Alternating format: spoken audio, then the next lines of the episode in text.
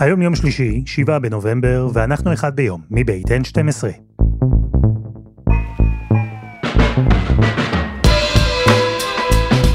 אני אלעד שמחיוף, ואנחנו כאן כדי להבין טוב יותר מה קורה סביבנו, סיפור אחד ביום, בכל יום.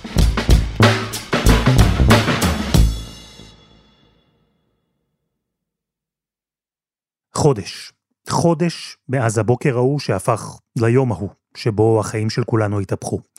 חודש מאז שקיבלנו הצצה מחרידה לעולם שבו רשע ושנאה חסרי גבולות מקבלים יד חופשית וגם יכולת לממש את מה שאפילו בסיוטים שלנו לא חשבנו שאפשרי. חודש מאז שנטבחו 1,400 ישראלים רק כי הם ישראלים. חודש מאז שנכפתה עלינו מלחמה קשה שמתרחשת בכמה חזיתות, בישראל וגם בעולם. חודש מאז ש-241 ישראלים וישראליות נלקחו לעזה, וחודש שהם כבר שם. ביניהם, בין 30 הילדים והילדות, בין הקשישים והחולים, נמצאת שם גם ירדן רומן.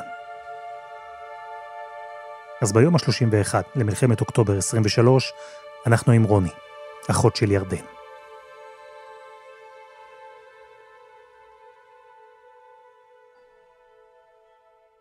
שלום רוני. שלום אלעד. אני תוהה, זו כבר הפכה להיות קצת קלישאה חבוטה בחודש האחרון, אבל אני תוהה אם כבר אה, יש לך איזו תשובה מוכנה כזו למה שלומך? יש איזה משהו שאת אה, מוצאת שאוטומטית את אה, עונה כששואלים? אח שלי כל הזמן אומר, אם אנחנו נתעלם ממה שאתם באמת שואלים אותי, אז הכל בסדר. אז אני כאילו מאמצת את זה קצת. שמי ששואל אז הוא כנראה יודע שבעצם שלומי לא משהו, אבל uh, בהתחשב בזה שהוא לא משהו, אז הכל בסדר. ואם אני לא מתעלם? ואם אני באמת שואל? Uh, אז קשה. קשה. Uh, זה, אני אפילו לא יכולה כאילו להגיד מה שלומי, לא ברור. זה זז, זה משתנה מעשייה לפחד, לעצב, לגעגוע, לתקווה. כל רגע משהו אחר. ספרי לי על ירדן, אני מבין שעם המשפחה שלה בעצם בשישה באוקטובר הם עוד בכלל לא היו בארץ. הם לא היו בארץ, היינו כל המשפחה, חוץ מאח שלי לירי ובעלו עידו, הם התחתנו בניו יורק ואנחנו כל המשפחה היינו בדרום אפריקה. עם אלון וגפן, אלון הוא הבן זוג של ירדן וגפן הבת שלהם, בת שלוש. אה, טיילנו שלושה שבועות והם חזרו יותר מוקדם ביום שישי הישר אה, לארוחת החג במשפחה של אלון בקיבוץ בארי ובאמת הם היו שם ונשארו ללילה וקמו בבוקר אה, ל- ליום הנורא.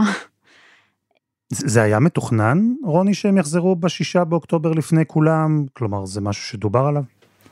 כן, מאוד מתוכנן, היה להם חשוב, אה, כל החגים היינו ביחד בדרום אפריקה, היה להם חשוב חג אחד אה, לעשות עם המשפחה של אלון, אז הם חזרו הישר בדיוק ביום לארוחת החג. אה, גם צריך להגיד, הם גרו בקיבוץ בארי שלוש שנים, פחות או יותר, והם עזבו. חודש לפני כל מה שקרה. הם החליטו לעזוב הרבה הרבה הרבה מהסיבות הביטחוניות, לירדן זה היה ממש קשה, היא מאוד פחדה על גפן, ו... גם פחדה שיקרה לה משהו וגם פחדה על איך היא תגדל בתוך הפחד הזה מהאזעקות ומהלחץ. והם החליטו לעזוב ובעצם זה היה כזה כמה חודשים של חוסר יציבות שהם עברו לבית של אבא שלי בגבעתיים אמרנו שנטוס קצת אנחנו הם תכננו לטוס עוד ביחד לכמה חודשים כמשפחה והם כזה בדיוק היו באיזה שלב מעבר וזה היה ביקור כאילו זה היה ביקור בבית של סבתא וסבא זה הכי, אותנו הכי שם בשוק, כי בדיוק נרגענו שהם כבר לא גרים שם, אבא שלי אפילו לא ידע שהם שם. אז ת, תחזירי אותי קצת ל... אני, אני יודע שאתן, שאתן קרובות ומדברות, ומעניינת אותי התקופה שבה הם החליטו לעזוב את בארי. שיתפה אותך, אני מניח, בהתלבטויות, כן. במחשבות, בכל התהליך. מה היא סיפרה? אה, זה לא שיחה אחת, זה חיינו את זה. כל פעם שהיה צבע אדום, היא עולה לרכב והיא באה לגבעתיים. היא לא מחכה, היא לא נותנת רגע להתחממות לחיות את הדבר הזה. אנחנו, בשונה מהמשפחה של אלון, אנחנו לא מכירים את השגרה הזאת ואת החיים האלה, זה הלחיץ אותנו, זה הדאיג אותנו. ראינו באמת מקרוב איך כשאתה גר שם אתה מתחיל להסתגל לזה, כי זאת נהפכת אה, להיות שגרה. ואת אלון ורדן זה הלחיץ, ואני חושבת שגם היה לחץ מאיתנו שלא הצלחנו להתרגל לזה, וגם בעיקר שלה, שהיא אמרה, אני לא רוצה להתרגל לזה, אני לא רוצה שזה יהפוך להיות אה, דבר שגרתי בחיים שלי, אני מפחדת. אז, אז מה בסוף היה הקש, אם, אם היה כזה? כלומר, מה היה הרגע שבו היא החליטה שזהו שעוזבים? אני חושבת שפשוט אה, הגיע התאריך, נגמרה השנה, צריך להחליט אם נרש... כאילו נרשמים לגן של שנה הבאה, לא בדיוק נרשמים, זה קיבוץ, אבל אם גפן עוברת לגן חדש, אמ, והם פשוט הבינו ש... שלא. אז בשישה באוקטובר הם הגיעו מדרום אפריקה לקיבוץ בארי ישר כדי לחגוג את החג עם ההורים של אלון, נכון? דיברת איתם?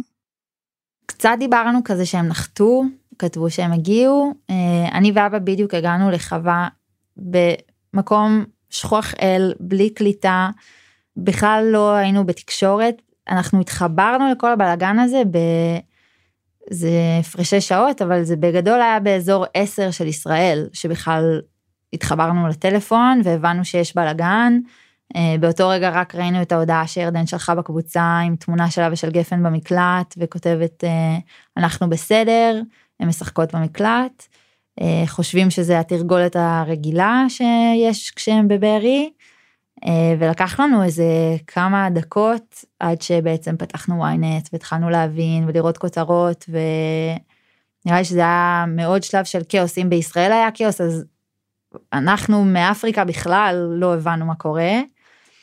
אז אני ואבא בכלל לא דיברנו איתה, כאילו נפרדנו כשהם עלו למטוס, ראינו את ההודעה, קצת דיברנו כשהם נחתו וזהו, כאילו היינו ממש בחוץ. אח שלי, שני אחים שלי שהיו בארץ, גילי ולירי, הם היו איתה בקשר בוואטסאפ והתכתבו איתה. אה, עד שהיא אמרה תקשיבו כאילו כותבים לי מלא הודעות אני רוצה להיות עם גפן ולא להיות בלחץ אז נתעדכן כל חצי שעה ובאמת אה, סביבות השעה 10 אה, זו הייתה הודעה אחרונה. היא הפסיקה לכתוב וגם אלון הפסיק לענות וזה השלב שבעצם אנחנו מבינים שלקחו אותם. איך אתם הבנתם מה קרה שם בעצם רק בדיעבד? בדיעבד ביום ראשון בבוקר קיבלנו טלפון מאלון דרך טלפון אחר שהוא עם גפן הם הצליחו לברוח ושהם לא יודעים איפה ירדן.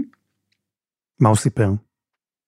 אז באותו השיחת טלפון זה רק היה זה, הוא רק הגיע, הוא תפס טלפון מאיזה חייל, או אני לא יודעת אפילו ממי, אה, וזה מה שהוא אמר, אחרי הרבה הרבה הרבה שעות של חוסר ודאות עצום, בלי יכולת לתקשר עם אף אחד. כל אה, יום שבת בעצם אשל, אבא של אלון, היה מחובר לוואטסאפ ולא ענה לנו, וחשבנו שאולי הוא באיזה כיתת כוננות או משהו כזה, הוא ממש לא הצליח אה, לענות עד הערב, שהוא בעצם כתב לנו הופרדתי מהשער, אני נעול בשירותים, לקחו את המחבלים ואני לא יודע איפה הם. אז עד שהוא כתב את זה ממש לא ידענו מה קורה.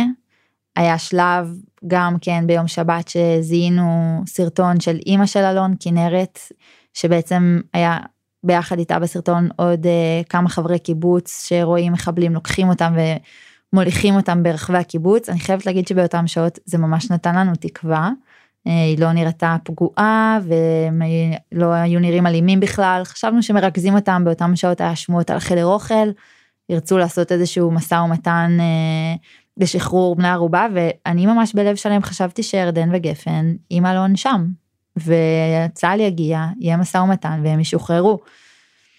אבל בעצם כבר ב- בלילה יצאה ידיעה שחדר האוכל שוחרר וכל בני ערובה שוחררו בריאים ושלמים אבל אין שום אזכור לאף אחד, לא הגיע שום רשימת שמות, לא, ירדן לא יצרה שום קשר, וזה התחיל להיות מוזר, ובעצם אנחנו חוזרים לתוך אי ודאות, עד ראשון בבוקר שאלון מתקשר, וזהו, ומאז זה כבר היסטוריה, אלון מספר לנו את כל הסיפור. הם הגיעו הביתה, המחבלים, לבית של ההורים של אלון.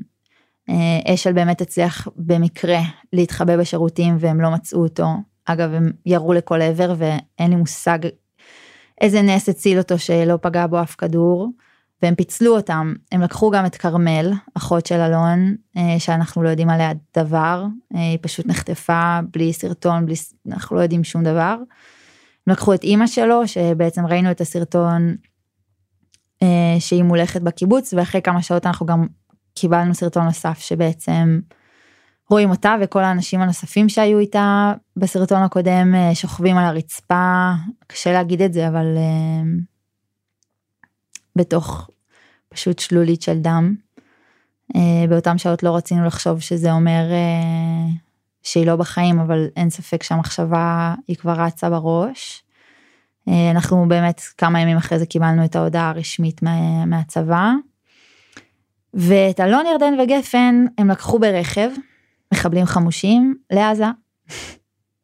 ממש רגע לפני הגבול, הגיע טנק שהיה באזור או משהו כזה, המחבלים נבהלו, פרקו מהרכב, ניסו להבין מה לעשות, ופשוט ברגע ירדן ואלון החליטו לקבל החלטה לקפוץ מהרכב ולנסות לברוח. ירדן מחזיקה את גפן בידיים שלה וקופצת מהרכב והם פשוט מתחילים לרוץ.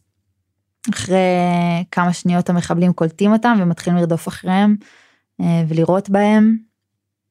אה, אז באותו שלב ירדן מעבירה את גפן לידיים של אלון. אה, אלון הוא ממש אצן, הוא אתלט רציני, והיא פשוט יודעת שיהיה לגפן סיכוי יותר טוב בידיים שלו, והיא צודקת. הם רצים והם מתפצלים, כל אחד תופס מקום אחר להסתתר בו. וכנראה ירדן לא, היא, היא פשוט לא יכלה לרוץ יותר, או שהיא פחדה להיפגע מהיריות, היא נעצרה. יחסית קרוב, אלון הוא רץ בטירוף והסתובב אחורה והוא ראה אותה כבר עוצרת, אה, והוא תפס מקום להתחבא בתוך נחל ועטף אותו ואת גפן עם שיחים וחול וכל מה שהוא מצא כדי להסתתר שם. אה, וזהו, וזו הייתה הנקודה האחרונה שראינו את ירדן. הוא התחבא, התחבא באותה נקודה שמונה שעות עד שירד החושך ואז הוא התחיל להתקדם לאט לאט חזרה לקיבוץ עד הבוקר שהוא בעצם הצליח להגיע לכוחות צה"ל כמעט 24 שעות אחרי.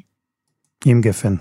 עם גפן, יחפים, בפיג'מה, בלי מים, בלי אוכל. הילדה המדהימה הזאת עוד אומרת לו באיזשהו שלב, אבא, לא הבאנו מים, חבל. הכי מגויסת, הכי בוגרת, היא בכלל, בכלל לא בכתה, לא התלוננה, אח שלי מספר שהם הגיעו הביתה אז כולם היו מלאים בקוצים וכל השיער שלהם היה סבך אחד גדול. ובעצם ברגע שאלון יצר את הקשר אח שלי הגדול גילי כבר עלה על רכב והתחיל לחפש אותה בשטח אסף צוותים שלא היה להם משימות פשוט חיפש אותה חמישה ימים. כל בכל המרחב. אה, ולא מצאנו אותה. ומאז בעצם אתם אתם לא יודעים שום דבר. אנחנו יודעים שהם חטפו אותה שוב. לא מצאנו אותה, לא מצאנו סימני מאבק, לא מצאנו סימני פציעה. אה, היא פשוט נעצרה והם תפסו אותה ולקחו אותה. בכל הזמן הזה בעצם את עדיין בחו"ל. עד מתי? אני הגעתי בראשון בצהריים. כלומר עליתם, עליתם בעצם על הטיסה הראשונה. Uh, כן, יותר מזה, אחרי איזה שעתיים או שלוש uh, שאנחנו בתוך האי ודאות בשבת בבוקר, אז פשוט החלטנו לצאת לנסיעה של 15 שעות, דוך, uh, היינו באמת בחור, כאילו, ונסענו דוך לטיסת אל על הראשונה שיצאה, וזהו, ומאז אנחנו בסרט. מעניינת אותי עוד נקודה בזמן, המפגש שלכם עם גפן. כן. מה היה שם? אה, בגדול אה, כאילו היא חיבקה אותי כאילו שסתם חזרתי מאפריקה והתגעגענו אבל אני חיבקתי אותה כאילו אה, את החיבוק הכי גדול שאפשר לתת. אני חושבת שלאבא שלי היה ממש קשה לראות אותה. הוא ישר ראה את ירדן שחסרה לו. אה, אבל היא האור שלנו, היא איתנו בחמ"ל, היא גרה בבית שהחמ"ל מתנהל בו, יש שתי מציאויות אה, מקבילות בבית. את גן המשחקים של גפן ואת החמ"ל בחדר אוכל שמתערבב איתה ביחד ותוך כדי השיחות הטלפונים הפגישות אז היא קופצת על השולחן ועושה בלאגן. אה, אבל זה, זה האור וזה התקווה שלנו וזה בשבילה. היא מבינה? היא מבינה. היא הייתה שם. אה, היא מבינה את זה כמו שילדה בת שלוש יכולה להבין, היא מבינה שאנשים רעים נכנסו הביתה, אה, והיא מבינה שלא מוצאים את אימא. והיא מבינה שכל בן אדם שפותח לפטופ זה אומר שהוא מחפש את אימא עכשיו. זה המציאות של, אה, של ילדה בתוך הדבר הזה. איך מתווכים לה את מה שקורה? בסוף ילדה בת שלוש, את יודעת, צריכה את אימא, מבקשת את אימא, שואלת, גם, גם אם היא מבינה. איך מתמודדים, איך עוטפים אותה, איך מגנים עליה, איך שומרים עליה? ההוכחה הכי גדולה ש... שלי לזה שהיא מבינה זה זה שהיא לא מבקשת את אימא. אה, ילדה שעד לפני רגע הייתי איתה 24 שעות אה, באפריקה בלי שעברו חמש דקות עד שהיא תגיד לי אני רוצה את אימא. ופתאום פעם אחת אפילו לא ביקשה את אימא, זאת ההוכחה שלי לזה שהיא מבינה, היא מושלמת, היא, היא, היא פשוט מושלמת באמת, היא מתנהגת הכי טוב שהיא יכולה, היא לא בוכה, היא לא מתלוננת, היא מבינה שהיא צריכה לעזור לנו להישאר מרוכזים בלמצוא אותה, ו... והיא לא שואלת יותר מדי, אה, אחרי כמה ימים כן אה, היא התחילה לספר את הסיפור. אה, אני חושבת שהיא בעיקר מנסה להבין את המציאות ולהבין את העולם, להבין עד כמה זה חריג, או אם זה נורמלי. היא שואלת חברים שבאים לחמ"ל שהיא לא כל כך מכירה דווקא, אומרת להם תגידו, גם לכם אנשים רעים באו פעם הביתה וניסו לקחת אתכם, או שהיא מספרת על זה שלה אין סבתות, כי שתי הסבתות שלה מתו, אז אם גם להם זה קרה. היא מנסה להבין, היא מנסה לבנות עולם, היא מנסה להבין מה טוב ומה רע ומה הגיוני ומה לא, ואנחנו מנסים לתווך לה את זה איך שאפשר, בלי שקרים, אבל גם אה, לעדן את זה ולא לא לתסכל אותה. ומעניין אותי עם הקמת החמ"ל. כי בשלב הזה אתם כבר ידעתם שיש עשרות, יותר מ-200 חטופים. והחמ"ל הזה שהקמתם, הוא כמובן נועד לטפל ב, בסיפור של ירדן. מתי התחיל להיות קשר, אם בכלל, עם חמ"לים אחרים, עם משפחות אחרות, עם אנשים אחרים, ואיך נעשה גם הקשר הזה? אז זה היה כאוס מטורף ממש, כאילו גם בשבילנו הימים הראשונים היה רק בכלל להבין איזה חמ"לים יש, למי להביא נתונים, מי יכול להביא לי נתונים, בלאגן שלם.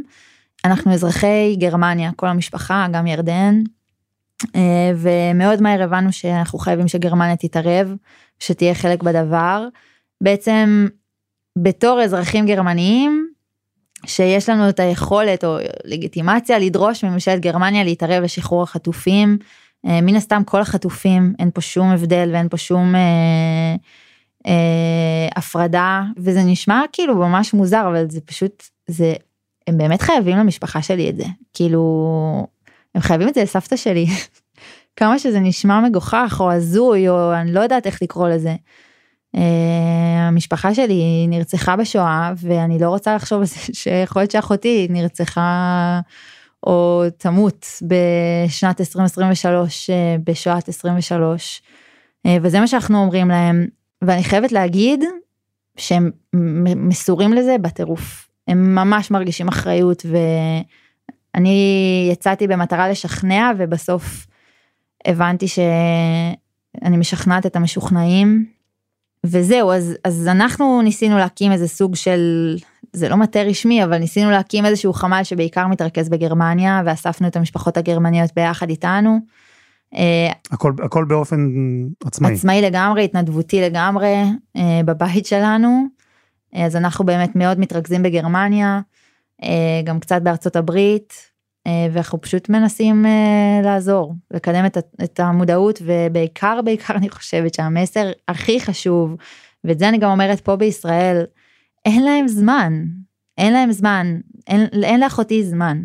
כל בוקר אני קמה, גפן כבר הולכת לגן, השגרה היא גם הגיעה אלינו, לגן חדש, וכל בוקר אני קמה כשאני מתפללת ש... שכשגפן תחזור אז כבר נוכל להגיד לה שירדן בדרך לפה. וכל יום שגפן לא שואלת אותי, כשהיא לא שואלת מתי אמא באה, זה עוד אוויר לנשימה ליום למחרת, עד היום שבו היא כבר תשאל, ולא יהיה לי תשובה. ו... והכי אבסורד זה שזה באמת הייתה יכולה להיות האימא של כל אחד מהילדים ואחות של כל אחד מהאנשים. והשגרה היא הדבר הכי מפחיד כרגע. כי מה? כי, כי, כי את מפחדת שמה? אני מפחדת שאנשים פשוט יתרגלו וייכנעו למצב ש... שיש ילדים ואימהות וזקנים ואבות שהם נמצאים מתחת לאדמה בעזה. וזה פשוט יהפוך להיות מצב נתון, כאילו זאת המציאות. ויגידו לנו תחכו בסבלנות. אין לנו סבלנות, ולגפן אין. וזה זה, זה, לא נתפס, זה פשוט לא נתפס. כאילו זאת המציאות שבאמת לקחו כל כך הרבה אזרחים מהבתים שלהם ועכשיו זה נהיה משחק פוליטי, באמת אני לא רוצה לדבר על פוליטיקה בכלל, אה, אבל אם כן אני יכולה להגיד משהו זה שאני חושבת שממשלת ישראל זה אחריות שלה להחזיר אותם וזה אחריות שלה לתפוס כל עסקה שתהיה מוגשת בשתי ידיים ושאין לה שום זכות להגיד לא לכל עסקה שתגיע. כל נפש שאנחנו נצליח להוציא מהתופת הזאת היא עולם ומלואו ומשפחה שמחכה לה פה בבית ו... וזה מה שיש לי לבקש מעם ישראל כאילו לתמוך בדבר הזה ולהיות חזקים ביחד בדעה אחת לשחרור כל החטופים אני חושבת שישראל חייבת לנצח את הדבר הזה ואני יודעת שהיא תנצח את המלחמה הזאת. אבל תמונת הניצחון הראשונה חייבת להיות שהחטופים בבית. כי אין תמונת ניצחון אם הם לא. פשוט אין. ויש שעון חול של המלחמה שהוא יהיה ארוך, ואנחנו צריכים להיות מוכנים לזה וללמוד את שגרת המלחמה הזאת שעכשיו אנחנו מתחילים ללמוד אותה, אבל יש שעון חול אחר, שהוא של החטופים, וזה לא אותו זמן שיש למלחמה. לחטופים אין זמן. לילדים ששם, לאימהות ששם, לחולים שנמצאים שם, אין להם זמן. ואני באמת מבקשת מ... מ... מ... מכל מי ששומע אותי, כאילו באמת לדמיין ולהבין שזה הייתה יכולה להיות אחותו. ומה הוא היה עושה, או מה הוא היה מצפה ממדינת ישראל לעשות אם זאת הייתה אחותו. ואם הבת שלה, בת שלוש, הייתה מחכה לה לידו בבית, והוא כל בוקר היה צריך לראות אותה הולכת לגן, ו... להתפלל שזה יהיה הבוקר האחרון שהיא לא רואה את אמא שלה. יש משהו שמסקרן אותי דווקא מנקודת המבט שלך כמי שאחותך מחזיקה באזרחות זרה. כשמדי פעם אנחנו שומעים עולה אה, שיח של אה, שחרור פוטנציאלי של חטופים עם אזרחות זרה. איך זה משפיע עליכם? עד כמה הדבר הזה מטלטל? אמ, אני אגיד כמה דברים. דבר ראשון בנושא האזרחות הזרה, זה שקר. אה, אני יכולה להגיד מכל הגורמים שדיברנו עליהם בגרמניה, אין אף גורם שמנסה לקדם אה, שחרור רק של אזרחים גרמניים או של אזרחים כאלה ואחרים. אני יכולה, מגרמניה אני יודעת להגיד, כאילו זה האנשים שאני איתם בקשר ואנשים שאני פגשתי, הם מאוד מחויבים לדאוג לעם היהודי ו, ולעזור לכל החטופים לצאת משם. אני חושבת שזה לגמרי חלק מהמלחמה הפסיכולוגית שהחמאס מנסה לעשות אה, ואנחנו רואים בכל מיני דרכים שונות שהוא מנסה לסכסך ולפלג אה, את העם שלנו וזה פשוט אחד מהם. אה, אז זה לגבי החטופים אין לי שום אמונה שזה דבר אמיתי ממה שאני באמת ממש שומעת. אני חושב שאלה שהיא קצת לא יודע להגדיר אולי קצת שמלצית אבל את מנסה להעביר לה מסרים. נשדר לה? אמ, אה, לא. אבל אה, אני לא יודעת, כאילו תקרא לזה איך שאתה רוצה לקרוא לזה, אבל אני חושבת שיש לי הרבה רגעים ביום אה, שאני חושבת עליה, שאני חושבת על מה היא חושבת, ושאני בטוחה שהיא יודעת שאנחנו עושים את כל מה שאנחנו עושים, ויש לי רגעים שאני עוצרת ופשוט ממש מקווה שזה באמת המחשבות שהיא, שהם אצלם, שאצלה בראש. ואם יש משהו אחד שאני מנסה להעביר לה אולי בטלפתיה או בדרך על טבעית זה את זה שגפן בחיים. כי היא לא יודעת. זה משהו שאני ממש ממש ממש מקווה שהיא מרגישה איפשהו בפנים. כי אני יודעת שאם היא תדע את זה אז היא תעבור כל תופת. לא משנה מה הם עושים לה שם היא, היא תעבור את זה. אבל כל עוד היא לא יודעת, אז אני לא יודעת מה עובר לה בראש. אמ, אני מצטער שאתם אה, עוברים את כל זה, ואני מחכה יחד איתכם שהיא תחזור במהרה ובשלום. תודה רבה, ובאמת אני אנצל את ההזדמנות להגיד תודה לכל מי שפועל ועוזר לנו ומקיף אותנו באהבה. אה, ופשוט אני מקווה שזה ייגמר מאוד מהר, כי אין לנו אופציה אחרת. אין להם אופציה אחרת, זה לא יכול לקחת עוד הרבה זמן. יש לנו הזדמנות לסוף טוב. והסוף הזה הוא, יש לו חלון הזדמנויות קטן, והוא עכשיו. אה, אז כבר ישבנו שבעה קצרה על אימא של אלון, ואנחנו ממש לא רוצים לשבת שבעה, לא על אחותי ולא על אחות של אלון, ויש לנו, אני מקווה, אה, אני לא יודעת, אבל אני מקווה ש... שיש לנו עוד הזדמנות לספר סוף טוב בשבילן ובשביל גפן. אמן. רוני, תודה רבה. תודה רבה.